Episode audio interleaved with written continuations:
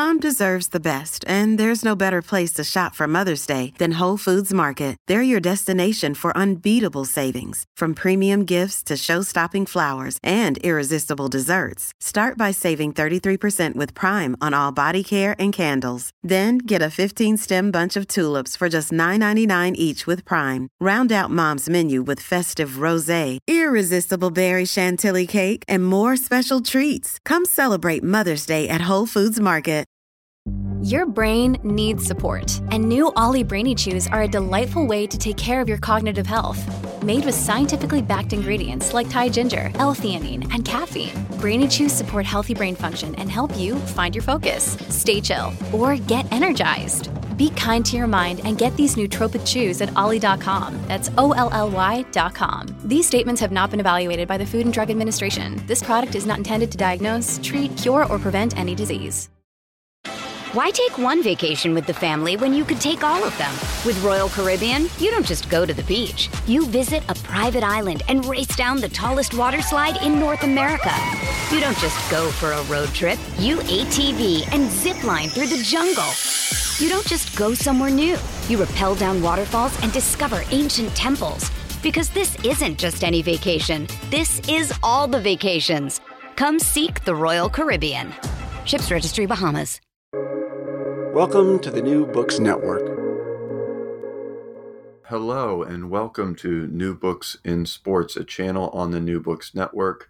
My name is Keith Rathbone, coming to you live, as I usually say, from Macquarie University, but actually I'm doing the interview early today, so I'm I'm interviewing from my house. I do apologize if at any point in the interview my seven week old or my four year old uh, jump in and try and ask any questions. I'm here today with Jamie Fahey. He is a Guardian journalist and production editor with more than 20 years of experience on several national newspapers and six years in regional journalism. And he's the author of a, a really uh, cracking book called Futsal The Indoor Game That's Revolutionizing World Soccer. Uh, it's out with Melville House in 2021. Thank you so much, Jamie, for joining us. Thanks very much for having me. It's a pleasure. It's it's really um, it's really a pleasure for me as well to have you on. I was mentioning to you before we started, I read a lot about about soccer, but I have to admit I had never read a book about futsal, and so I just kind of devoured it to be honest. Um, and I think a lot of people who are interested in in soccer would find your book a kind of um, both an introduction to something they thought they knew about and didn't know as much as they thought, but also just a really fun read. So I wonder, Jamie, if you can tell us a little bit about uh, how you developed the book. Why did you Why did you want to write a book about futsal? Well, yeah. Um, first and foremost, I was approached by a publisher uh, about three or four years ago because I'd written uh, I'd written about futsal on um, on the Guardian uh, several times over the past ten years. Um, so that's where the actual writing the book idea came from. Um, but my interest in futsal um, stems from from my childhood, uh, growing up in Liverpool, um, in the northwest of England. And if anyone knows anything about Liverpool, it's famous for yes, the Beatles, but also football. And it's uh, it's probably the most prominent footballing city in, in England. Uh, certainly the most successful in terms of Everton and Liverpool winning more Premier League and First Division titles than the teams from any other city. Uh, and it's a it's it's a city that was consumed by football from from the year I was born, 1971, throughout my formative years. Uh, and I uh, and so I was always playing, always knew about football. And as I grew up a little bit older, maybe in the 90s, I started to hear about futsal and heard about it as this famously famously Brazilian uh, laboratory of improvisation, as it's known there, um, because it's it's responsible for fueling the skill sets of the the finest Brazilian uh, ball players in eleven aside that, that we've ever seen. So so I knew about it, and then when I started coaching my kids, uh, who are now nineteen and twenty, so I have to say that they're more likely, perhaps, to come in and and and uh, disturb us than your than your uh, seven uh, seven week old. I can tell you.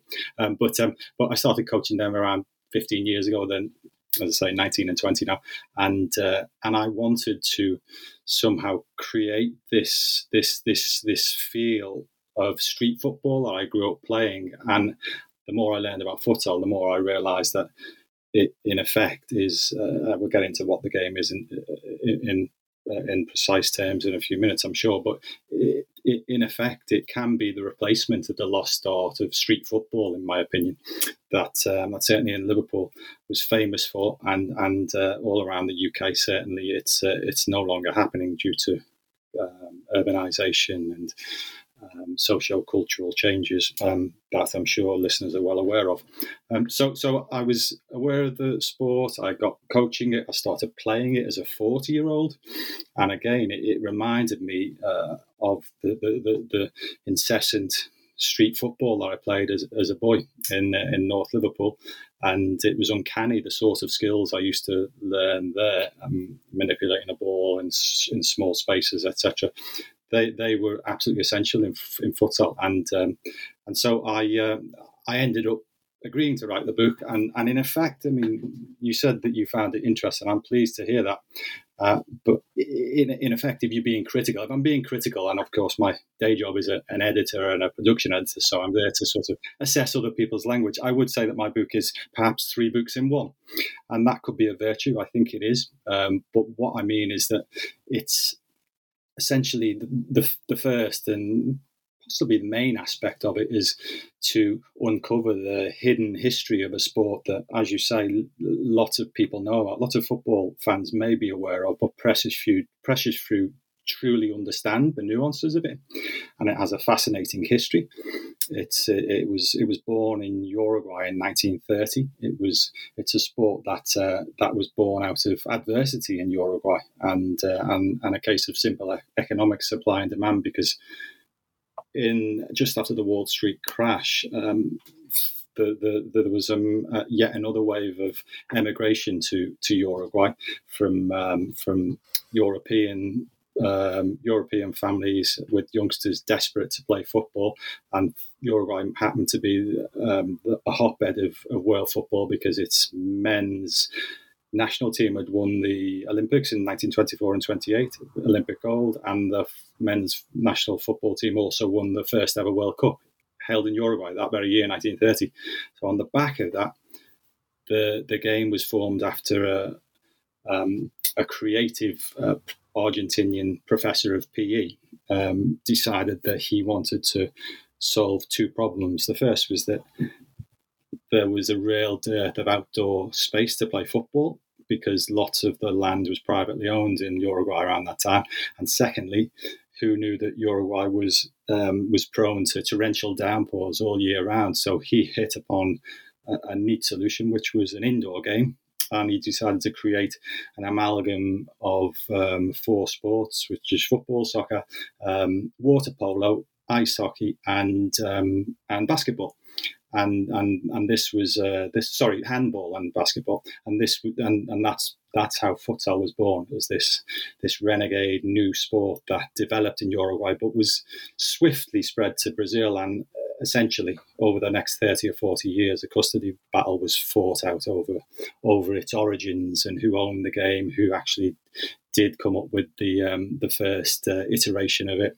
And it was decreed in the late 1950s that around the time that Pele and Rivellino and all the best um, Brazilian players of that wonderful generation of the 50s and 60s had started playing the game on the streets and indoors, it, it, it was decreed that the, the, the game was certainly born in Uruguay but raised in Brazil. So so that's the first aspect of the book, and it goes on to to chronicle the the really really um, really controversial history of the sport as it moved into Europe in the 60s and 70s and elsewhere in the world, and then eventually FIFA uh, got involved in the sport because it was it was run by a, a Brazil-based um, forerunner to FIFA, which just organised futsal, and FIFA, obviously, um, the organisation, the organisational body behind eleven-a-side football, they decided that they wanted a piece of the action, and they, in effect, took over futsal in the late 80s and the game you see today, which is played by 60 million people around the globe. Uh, a phenomenal number, hugely popular in Asia, massive in Brazil, Spain, Portugal in Europe are the big hitters, Russia in Eastern Europe, uh, Ukraine.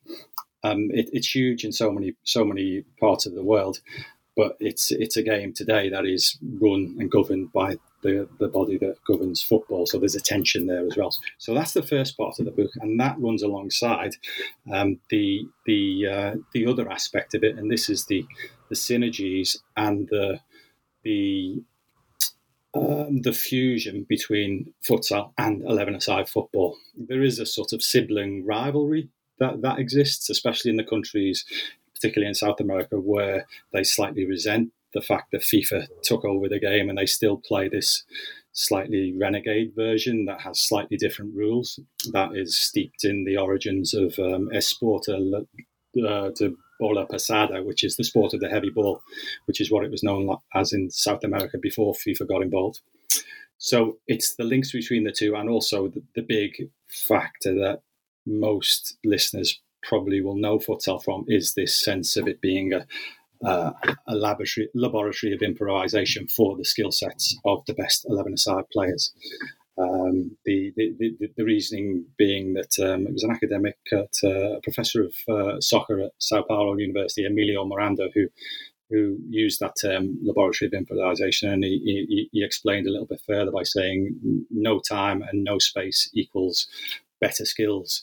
And that's because the game is played on anything between a basketball size court, 28 metres by 15, and a handball court, 40 by 20. And it's the equivalent population density of playing uh, 37 aside on 11 on 11 aside soccer. So, so it, yeah, that was a real. A, I was going to say that 30 that 37 aside um, was like a fascinating statistic. I was just it blew my mind when I read that. I was like, oh my goodness, that explains why I'm always feeling a lot of pressure when I play futsal. Indeed, indeed. Well, the pressure is always there, and that's a massive aspect of the game. It's a hugely psychological game. You need physical fitness, but it's it's all about managing pressure, both with time and space. So that's the second aspect of the book. And obviously, I, I have interviewed various people from the football world, various people who are advocates of futsal. Um, probably the most famous being um, Roberto Martinez, the uh, former Everton manager. I'm a supporter of Everton Football Club, and and he's now the Belgian national football team manager, but he also was was immersed in futsal growing up in uh, in Catalonia, and uh, and he tells me all about the influences from on him and his peers, such as Pep Guardiola, the, the former Barcelona and now Manchester City manager. And he, and I, I seem to remember Roberto says that he describes the game as noble and just simply part of their upbringing, and that's how they played. That was the game they first play in Spain. That's the game of the schools.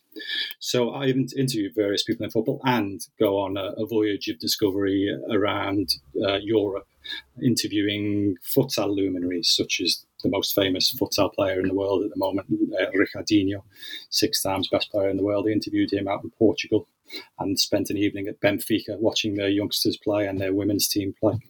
Uh, and then, and then the, the, the, final aspect of the book really is is is I think you alluded to it. It's the fact that uh, the, the the history and the links between futsal and football are told alongside my own memoir about about growing up in Liverpool, and, and as I, as I touched on a bit earlier, Liverpool um, is a city that was consumed by two things that often make for good sports people, good footballers certainly, and, and it was racked by socio-economic deprivation in the 70s and 80s when when I was growing up, and and it also had a massive passion for sport, and and so I, I, tell my story in the 70s and 80s alongside futsal's futsal's um, rocky passage to its status as FIFA's um, sanctioned game of five-a-side.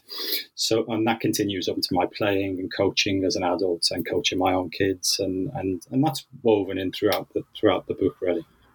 Yeah, I, am I was. I, I'm. I'm glad you talked at some length about it because I I was very curious as to kind of how you would cite your work in terms of genre.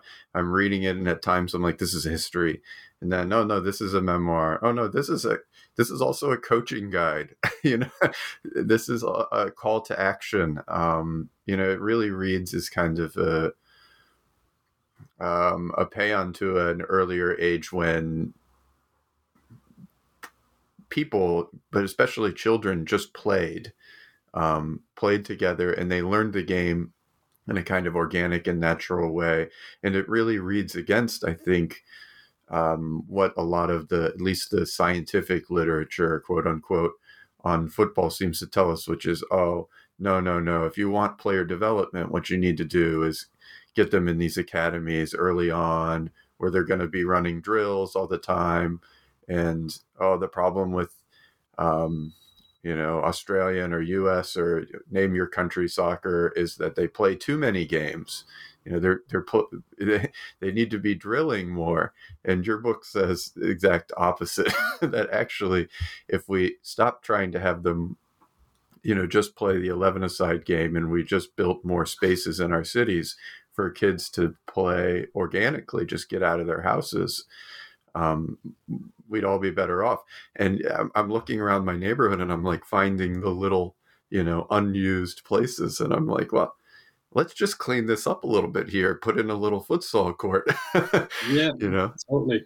Yeah, no, that's absolutely true. I mean, the, the, the, call to action or call to arms, as you, as you described it, is very appropriate because I think I think uh, it is described on the sleeve as, as as, as an attempt to say how futsal can be transformative at the grassroots level, and that's both in terms of participation um, because of the points I made about about the lack of the lack of street play these days, the lack of play. I mean, if we look on uh, purely about how important play is, uh, it, it's huge. And if you look at the defi- definition of play, that, that I, I, think I mentioned this in the book at some stage, but the Oxford Dictionary, for example, it says the definition it defines play as to do things for pleasure, uh, as children do, to enjoy yourself rather than work.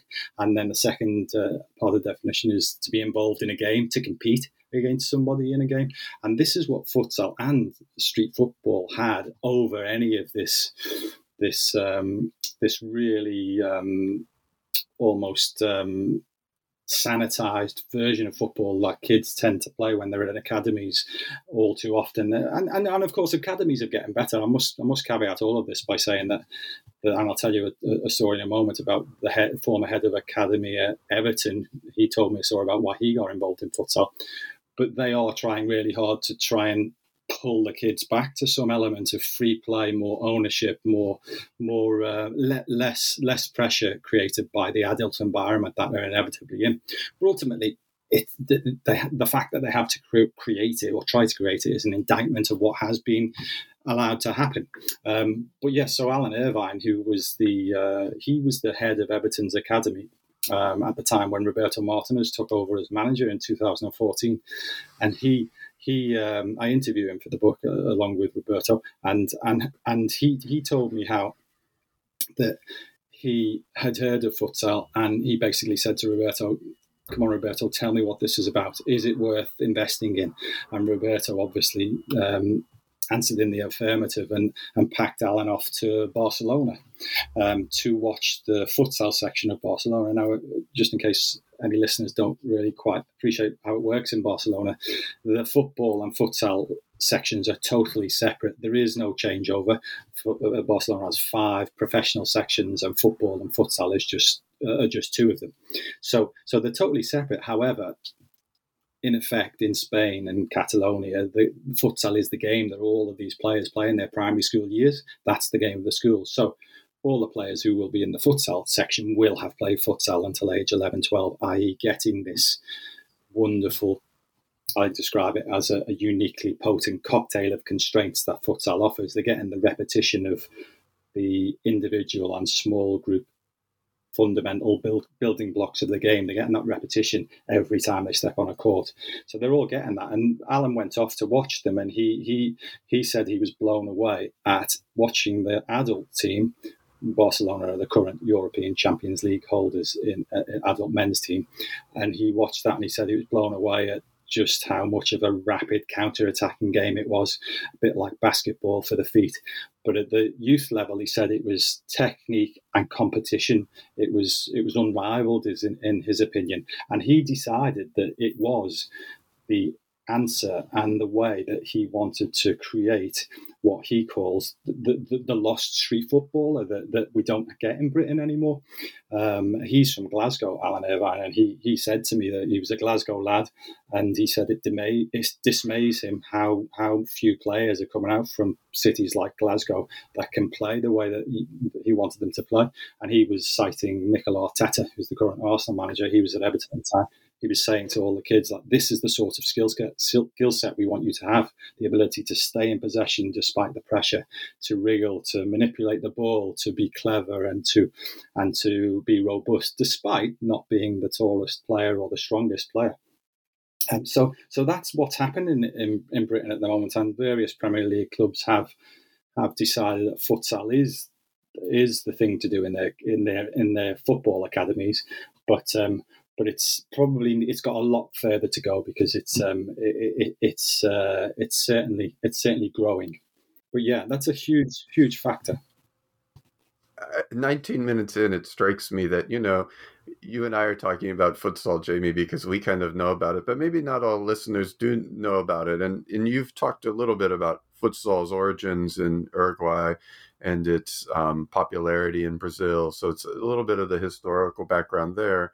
But I'm wondering if you can just because in your book you kind of play with some of the ideas is futsal and street soccer are not exactly the same thing but it's not the same as indoor soccer. And I, growing up in the us uh, reading a little bit about you know the difference between futsal and the more american style that's how i played with boards and um, a, a size five ball and you know bloody noses and fistfights half the time.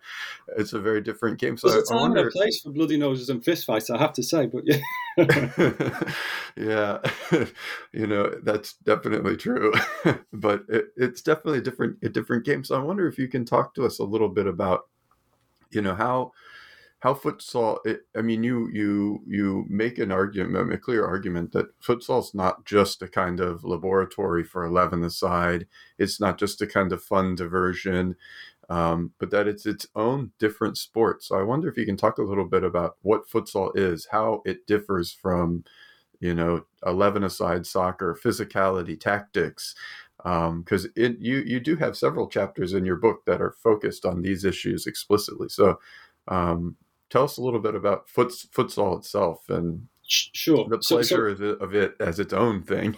No sure. Well indeed. I mean you know the the, um, the, the pleasure of it which i'll describe in a moment is is um, is effective in both um, making the sport into a potent um, skill development tool for football. That's true, but it also makes it such a captivating, fascinating sport to watch and to play as well. Breathlessly interesting and, and full of, well, well, it's the constant immersion in the game that, that, that allows you to that allows you to um, to, to be consumed when you're playing. And that's not unique to futsal because uh, just before I go into futsal, I mean, let's talk about indoor soccer in the US for a moment because that is also a wonderful sport. The breathlessness of it and, and the, um, the intensity and the speed and the engagement and the fact that it's mainly six aside, slightly bigger courts, I know, and pitches, but but it still has lots to offer, and it still has a, it's, a, it's still a viable development tool for football. Where futsal is unique is the fact that it has these potent co- cocktail of constraints. Number one being the fact that if, if, if the court is 40 by 20 meters, 20 meters, which is the FIFA standard, really, remember it has lines instead of sideboards. So that's the biggest uh, point that distinguishes it from, from indoor soccer. So this means that there's an extra skill level needed to keep the ball on this island pitch, if you like. You have to have the ability to pass to feet to control instantly and to to not let the ball get away from you and to constantly manipulate it in tight spaces.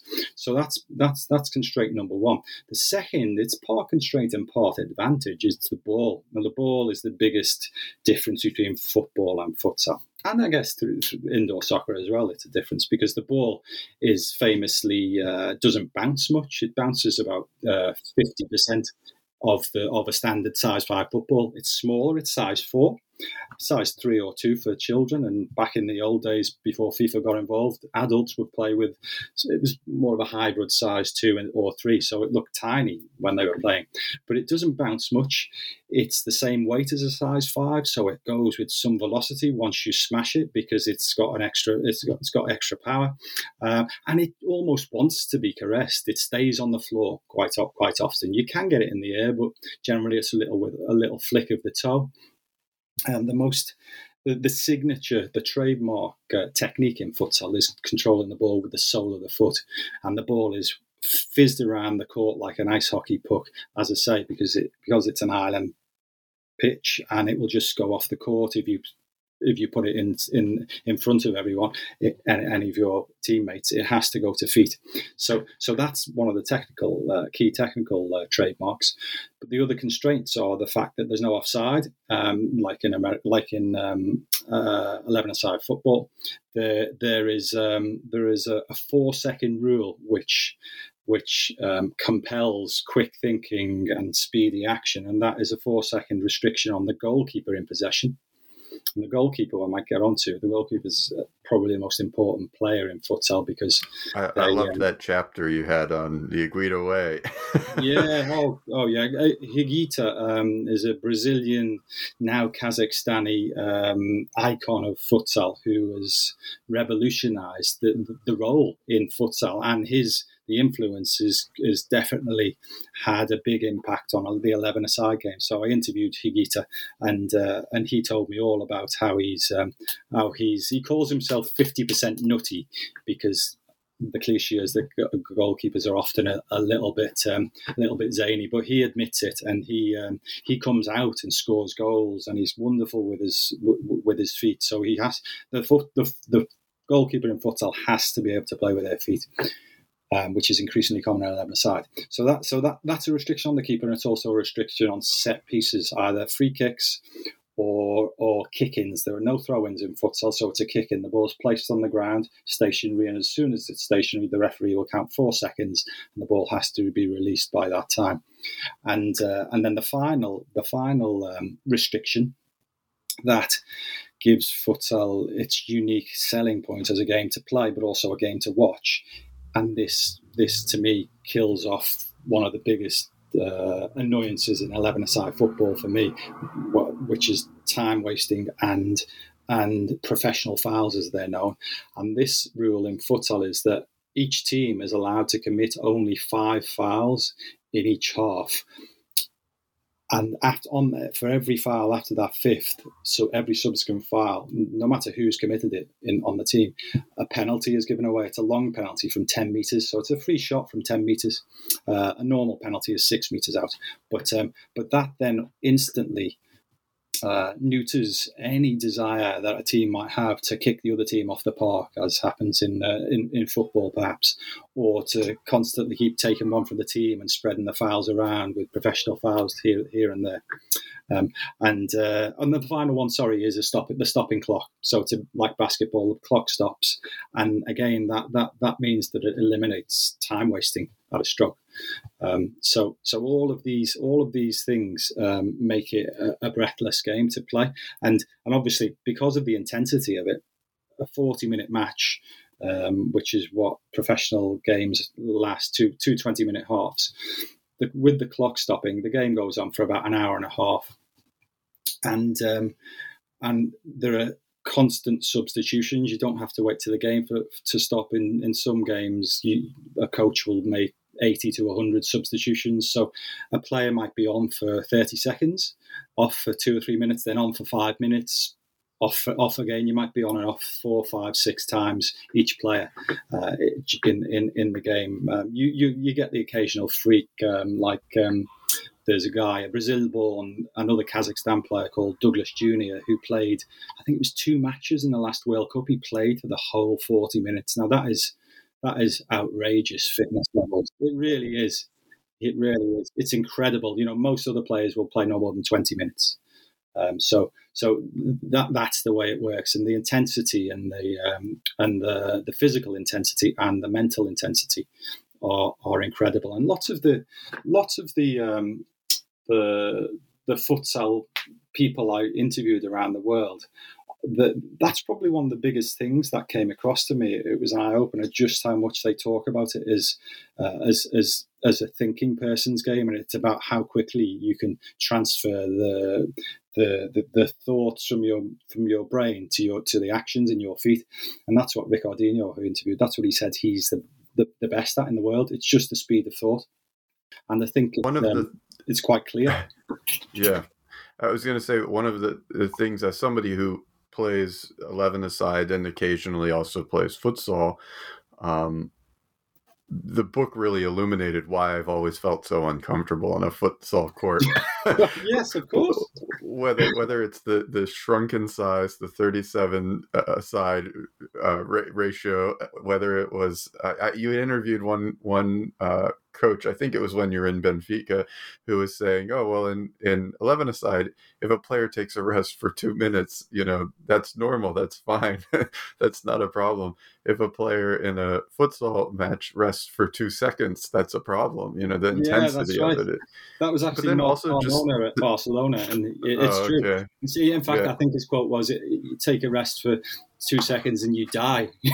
you die. That's right. Yeah. yeah. Why take one vacation with the family when you could take all of them? With Royal Caribbean, you don't just go to the beach. You visit a private island and race down the tallest water slide in North America. You don't just go for a road trip. You ATV and zip line through the jungle. You don't just go somewhere new. You rappel down waterfalls and discover ancient temples. Because this isn't just any vacation. This is all the vacations. Come seek the Royal Caribbean. Ships Registry Bahamas. Many of us have those stubborn pounds that seem impossible to lose, no matter how good we eat or how hard we work out. My solution is PlushCare. PlushCare is a leading telehealth provider with doctors who are there for you day and night to partner with you in your weight loss journey. They can prescribe FDA-approved weight loss medications like Wegovy and Zepbound for those who qualify. Plus, they accept most insurance plans. To get started, visit plushcare.com slash weight loss. That's plushcare.com slash weight loss. And and just the tactical new like how reading the book uh, readers who who haven't read it yet, um, listeners who haven't read it yet, uh, Jamie intersperses chapters. So it's not um, you know, one block is all the history and then one block is all the the uh, you know, um, kind of tactical discussion or one it, it's in a very natural way kind of interwoven um, but there is a there is a great chapter on discussing in the way that Wilson and inverting the pyramid kind of talks about eleven aside tactics. You talk about um, you know futsal tactics, and I'm reading this and I'm like, this is read. I'm reading this and I'm like, this is why I'm so bad at futsal. I just don't fundamentally get it. Like I'm, I have totally missed the boat. I should stick to eleven aside or get better at futsal. Well, you make a really good point, and that, and that's another underappreciated aspect of futsal. It's it, it, it is seen. I mean, I'm glad that it's noticed um, by by football fans, football players, football coaches, but often it's seen as a game of dribbles and flicks and tricks. But uh, but, but but having played it, and, and obviously I coach it, um, I, I can I can I can say that once you're coaching kids sort of 13, 14 upwards, then it becomes an incredibly complex and, and nuanced tactical game. And obviously you have you have uh, I'll just give you one example. The, the, the, most popular and common formation in futsal these days is the equivalent of the false nine in football, and it's a 4 0. So obviously, you've got the keeper, a 1 4 0. So you've got the keeper, and you've got four players. Now, traditionally, it would be a 3 1 with one player at the back, two wingers, and one up front who's called a pivot or a pivot in. But what happened was that there was a the revolution in futsal in the in the 80s by a Brazilian guru called Zago. He he stumbled across this idea of playing 4-0. He was up against a strong team and he thought, okay, how can we a frustrate them, but also drag them out of their comfort zone and drag them on into our half and create and exploit space in behind them. And there's various, very coordinated and often instinctive too, um, rotations of players uh, all in your own half with the ball, waiting and hoping that you'll drag players out of position and, and quickly explode into the space in behind. And, and that, that, that is all orchestrated, it's coordinated. You'll have set piece routines There's galore. Roberto Martinez told me how when he was back in Spain, he used to study the set piece routine, routines of the Barcelona futsal club futsal team, coached by Marc Carmona of um, the quote who you just mentioned, used to study them for tips on how to exploit 11 aside corners. So, yeah, it, it's, it's massively um, complex at an adult level and, and tactically nuanced. But um, but the, but but but the other thing that it does as well, it, it, because you're introducing tactical elements to kids, it also fast tracks their game understanding. And again, we go back to this this um, what what we've lost through the death of street football. Now, I think we used to understand the game implicitly um, a lot more when we played it more often and we led the way and we and we had actual we used to have tactics when I was a kid at, at, at school. We would talk about what we did and uh, even on a playground and a, and an underground subway near my house on a little scratch a little scrap of um, of um, of a field or a car park we talk about tactics. And I think in futsal when I've coached my kids I've always tried to give them the ownership of the tactics, but say, I want you to have a formation. I want you to think about what you're doing. And I think futsal offers a great place for coaches to learn and also to to to give kids whatever game they're going to play, give kids a game understanding and a game nous that that will serve them well in any invasion sport that they play. I um I I also want to tell listeners that um you know there's a kind of beginning and end to the book that are a bit different because I mean, as a uh, you, you mentioned earlier that you're a student of history, but um, you you have the history at the beginning, but the latter half of the book focuses kind of on global futsal and its emergence, its popularity, its uh, different iterations around the world. I I um I would love I'm an historian, so I would love to talk about the history, but I think probably actually what people listening would want to hear is more the global. But I did want to point out one thing that I thought was really interesting, and I wondered if you had uh, thoughts about this, Jamie, which is that in some ways, futsal upends our traditional narrative of how how sports have spread, because most of the time, what we think about when we think about sports spreading is kind of um, you know, almost a almost a story of colonization, right? And this, you know, the the metropole spreading different games around, and the popularity of eleven aside being shaped by the British Empire. But futsal has emerged from you know the global South and and has popularized kind of from colonial periphery back towards Europe, and then it gets grabbed by FIFA. and so I will I wondered if you wanted to talk a little bit about that, you know, that moment of like capture and and that resentment that you mentioned earlier. And so tell us a little bit about, you know, that tension between this game that in some ways is very South American or at least, you know, kind of like Spanish and Lusophone and is now um, becoming well, it's very much as you point out, uh, the, the the game that's revolutionizing world soccer. So I wonder if you can tell us a little bit about that moment, you know, where it moves back, I guess, as you could say. yeah, well, well, I mean, the the the, the uh, it was the, the late 1980s when when FIFA uh, FIFA started to get to, started to cast uh, admiring glances towards towards futsal, and, and, it was all due to one man, which is Joao Havelange, who who obviously a lot of people will know as the um, the the head of FIFA. Um, and obviously, the less said about about what he got up to, the better. But he especially on the radio, indeed, you know, the podcast. indeed, prior to his his role as head of FIFA, he actually was the head of the organisation that founded the, the founding organisation of futsal, of FIFUSA, in 1971.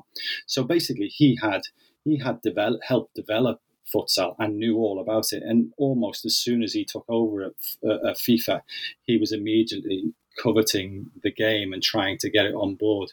So I think that what you had in that time was you you had uh, a mix because futsal had grown like a feral weed around South America and was in Europe and in parts of Asia, and um, and has grown in parts of Africa too. But there was a sense of how much it could actually grow any further. And FIFA was seen as, in, by many people involved in various sports, in, in various um, football associations and futsal associations, it was seen as the answer to, to, to actually take the sport to the next stage. Um, but um, but once that did happen, it was it was incredibly controversial, and and, and, and you had you had a renegade organisation, FIFUSA, changed to changed to the AMF, which ha- is still going to this day. But that that has hotbeds in in parts of Catalonia actually, but also mainly in Colombia, and and they they they've continued to fight for that game and as the original and the, the, the genuine version. But to, to, to, talk about how it develops and it's gone in a different way to most sports, you're absolutely right.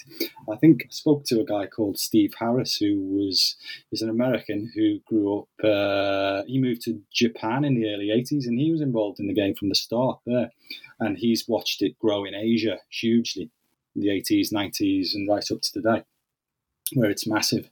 And in Iran, for example, I think the most Iran's the the country with the biggest population of futsal players. I think it's about 60 million, uh, 16 million players in Iran, which is bigger than both Brazil and Spain combined. But he describes he describes uh, futsal as a kind of hack in in uh, in Asia, in that it's allowed Asian nations, Iran being probably the biggest example, to almost sidestep the building blocks that you need to put in place to, to grow in 11 aside football. And it gives you the instant grassroots game that you can instantly make uh, in, make a national sport. And lots of other countries have done that in, in, in Asia. So that just gives you an, an, example of, of how it's how it's developed in a way that, that football certainly hasn't. Um, and particularly, um, one of the bits I'm most proud of, about in the book is the the, the, the interview with uh, the former Iranian women's futsal coach and hearing her story about how she and other women involved in futsal in Iran managed to uh, manage to break down the barriers to women playing there, and that's a fa- fascinating story that, that in its own right that merits um, that merits retelling, and that's that, that, that obviously I don't think we've got time to go into great detail on it here, but um, but it's a, certainly a, I, w- I would push people towards that aspect of um, the Iran chapter because it's um, it's compelling. Yeah, your whole chapter where you're kind of looking, I, I, mean, to use a better term probably, but at the football in the global south, um, Iran and South Africa, I think was really interesting. Although I want to turn you to a, towards a country that's maybe um, you're you're you're more at home with, which is which is England, and a lot of a lot of the book there's a kind of almost um, real frustration with how bad England is at futsal. I mean, they lose to in uh, one of their earliest matches, you know, twenty-seven to one. Um, the the other coach invites the English coach to come to a practice because he basically is like, you know, you guys don't stand a chance. You have to learn, so come to the practice. Uh, why is England a country that? I mean, I think we can we could lob jokes uh, but since I'm from America and I live in Australia, I won't do that. Uh, but um, why are the English a country that's very good at football, obviously the center of the footballing world in many ways? Why are they so bad comparatively? You well, know, and what are, what are what are what's what's the future for English futsal? Well, to, to answer the first part, what why are they so bad, or or um, or lacking in what's the word lacking in um, in, in love, love, or success for the game because it, but it's it's partly because of the of the the huge cultural impact of our national sport which is football. So it's almost like the FA in, in England doesn't see futsal as necessary doesn't see futsal as it sees futsal it's a bit it's been a bit confused by futsal over the past 20 years and it, it, it, sees it as a foreign game. So the more conservative aspects or elements of the English FA have seen it as a foreign game, a game that why would we embrace this when we've got our own 11 side game, which is going perfectly well, they would say. And we've got our own, and this is the other barrier to entry for futsal as a sport that really takes off in England. We've got our own version of British five-a-side that has been prominent for generations. The sort of five-a-side I used to play as a kid, which is much more synonymous with indoor soccer in the US, and it's it's um, it's walls, it's a bouncing five size five football with the most annoying and horribly irritating rules. For example, no one can go in the goalkeeping area; the goalkeeper can't come out. Oh yeah, terrible. The, oh, it's awful, and the ball can't go over head height, which just led to this stop-start game. Everyone giving free kicks away, the ball bouncing around like a pinball, and um, and that's the game that the English FA sees as our culture. And um, the biggest, the worst part of it actually wasn't just the ball and the overhead height rule, it was the letterbox goals, which I don't know whether you know what I'm talking about, but they're a metre high and I think they're four metres wide and it's just you know the, the easiest goals to score in you know so so that's that that that was that was ridiculous. You could shoot from anywhere and it going um, futsal goals of course are hockey size goals three meters by two much more difficult to score. But that's what what's happened here. There's been a cultural block uh, and cultural blockers to futsal taking off. The FA has flirted with it but the FA doesn't see it as uh, as as a sport in its own right. It sees it solely as a development tool, and then probably asks itself, "Do we really need a development tool?" I would argue yes. Uh, most people I speak to would argue, argue yes. I speak to uh, Max Kilman, who's the um, I don't know whether listeners will know about him. He is the only player to play in the English Premier League ever to be a futsal international. He played for England for 25 times um, before the England team was scrapped in, uh, when COVID uh, kicked off in 2020. And he's now um, the centre back at Wolverhampton Wanderers, having turned professional in football about three years ago. And and, and Max is convinced it's the answer. And, he, and when I interviewed him with the book, he, he, he said, well, you know, why is it that Brazil, Spain, all these other countries seem to use futsal and they seem to credit futsal with with uh, honing their skill set in 11 aside? Why can't we take that seriously too? Um, and of course, yeah, it's a viable, it's a, it's another viable sport. And to go back to the academy, um, the academization of, of, of, of childhood, it, it, which is what's happened in, in, in England certainly over the past twenty years, with with kids getting um, getting uh, drafted into Premier League academies age seven, eight, nine, and then training anything from two, three, four, five times a week up to age 16 and never seeing their friends, never doing anything else. And then obviously, you know, 98% of them get released age 16 and a, a, small tiny fraction of those who manage to stay in and are not still playing the game age 21 let alone making a viable professional career in the premier league i do think the futsal offers almost um, an alternative pathway. It's almost a, there's a moral obligation on the FA and the Premier League clubs here to offer an alternative, like they do in in um, in Spain, Portugal. The, a lot of players they drop out of football at any stage. They might drop into futsal, um, and I think it's um, I think it, it, it, it can offer that extra that extra means by by which um, players can play the game, keep playing, or even create carve out a career for themselves.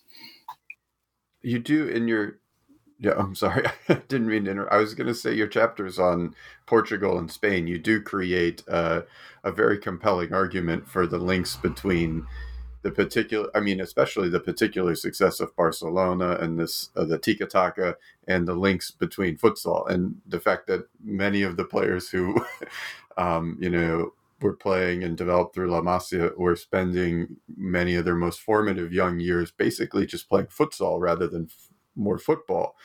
Um, so I, for me as a reader, I'm like, okay, well, um, if, if, if futsal is just a laboratory for the 11 aside game, it's a really good one.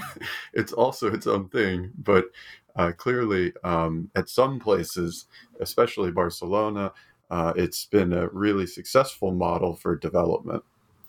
Um, oh yeah, of, definitely. Of I mean, I think, yeah. Uh, yeah, definitely. And I think um, I think you only got to look at the quotes from from the the most famous footballers who who have, who have played futsal as a boy. I mean, Lionel Messi, Cristiano Ronaldo. They talk about the, that being the game they played as kids. They wouldn't be the same player without them. But in, in Andres Iniesta and Xavi Hernandez, the midfield metronomes in in Pep Guardiola's um, masterful uh, Barcelona team and the Spanish team that won the World Cup. Um, they're both effusive in their praise of of, futsal, and uh, and I think Xavi's quote is is um, it's I think he talks about futsal and saying that you see in futsal whether a player is really talented. You notice the small details in quality, class, and tactical understanding. And and Iniesta um, talks about how it's uh, it's he, he, he actually trained at Barcelona um, a few years ago, and I spoke to Marc Carmona, the coach we you quoted earlier, and he told me how Iniesta trained with him. It was it was a Nike advert, and and uh, and I said, well, was he was he any good? he said, oh yeah, he was brilliant. He was brilliant. But but the praise went both ways because afterwards. It, Iniesta was asked um, what he thought about the game, and he said, "I take my hat off to futsal players because it's extremely difficult." He said it's totally different to watching on TV, and he said the tactical awareness you need to have is on a different level. He said, "I wouldn't be able to play this game," and it's it's it's fascinating, and that, that that's a little bit that should make you feel a little bit better, Keith, that you're not alone in feeling like um, the the, uh, the nuances or the tactical uh, difficulties are beyond you if you knew if you knew how how close my skills were to Iniesta's, uh, so it's about the distance between Sydney and uh, and Liverpool. Let me tell you. no, um, I I um, I I want to ask you kind of um, two kind of I guess they're broader, bigger questions. Um, to just finish up, the one is uh, what's the future of of of futsal. Part of when I'm reading the final chapters of your book is I'm feeling this tension between, you know, what is is futsal at, as a kind of international competition, and then futsal also as a as a domestic cultural product, where sometimes we see, you know, um, and, and I think you peel, you pull that out nicely in your chapter actually on. Um, when you're looking at Brazilian footballers in, in Italy and this these Brazzurri, you know, this kind of tension between the the internationalization of the game as a as a way of nat- international competition, then also just this thing that hey, it's fun to watch and we can make money and commercialize it. Um, and so I guess I wonder just broadly, like, what's the future of futsal? Is it just going to keep growing? Is it going to, you know, is it is it some ways limited by eleven aside? What what is what's futsal's future? Well, a, that's a that's a really valid question, and and I wish I could be ultra positive and say yes, it's obviously going to boom because of X, Y, and Z.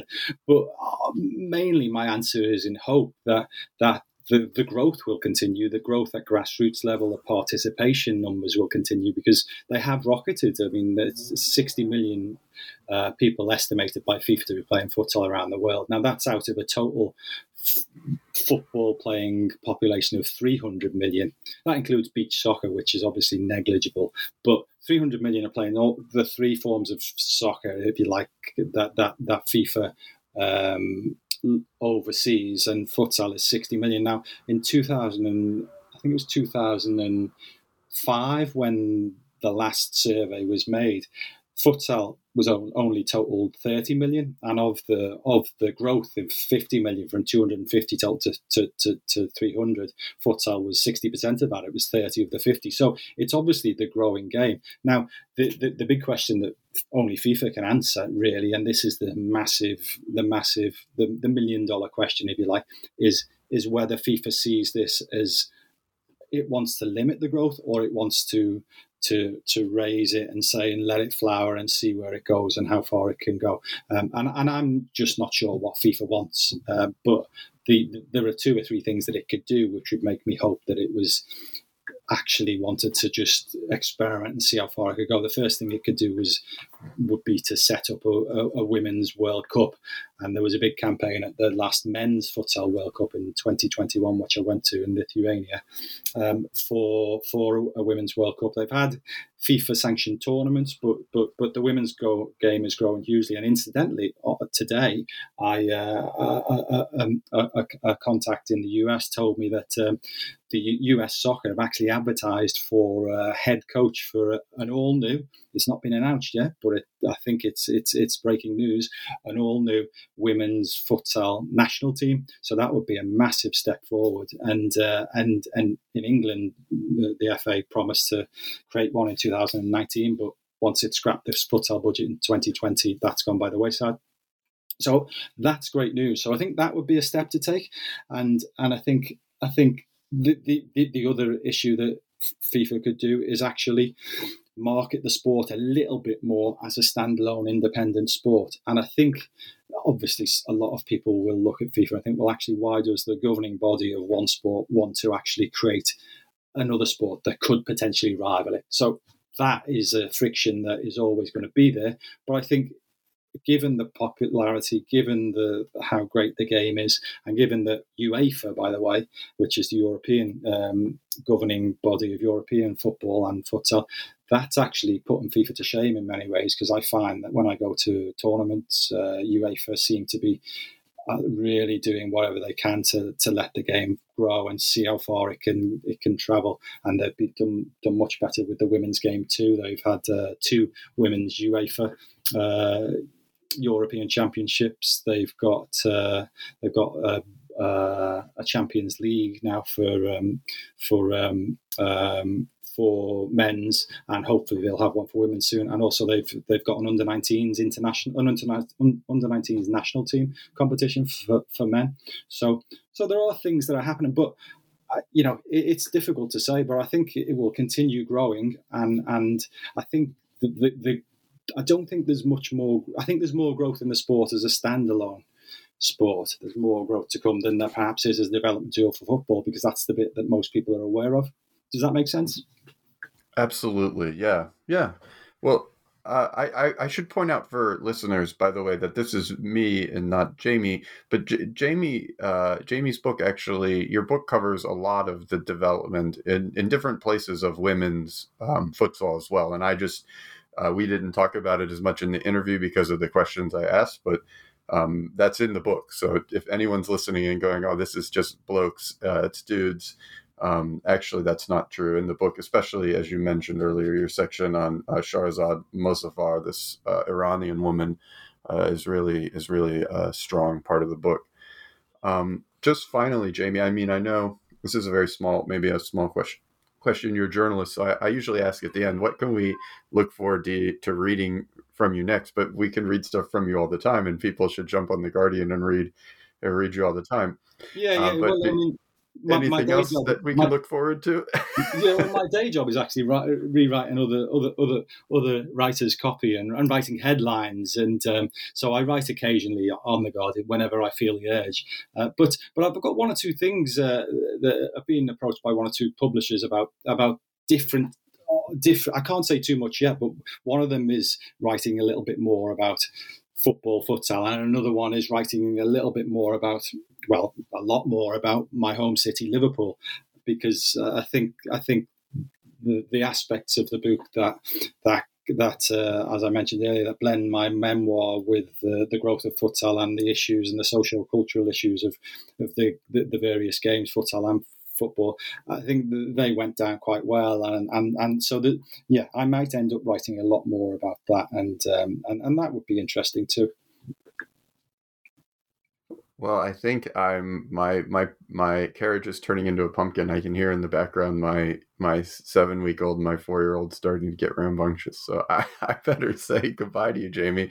We've you've been listening to New Books in Sports, a channel on the New Books Network. We've been speaking with Jamie Fahey, who is a Guardian journalist and a production editor uh, with more than 20 years of experience writing on several national newspapers and six years in regional journalism. And, and uh, he's the author of a book you guys should all um, run out or get online to buy Futsal, the indoor game that is revolutionizing world soccer. Thank you so much for joining us, Jamie. It's been a pleasure. Thank you so much. And I am Keith Rathbone, as I say, usually coming to you live from Macquarie University in sunny Sydney. Thank you all for listening.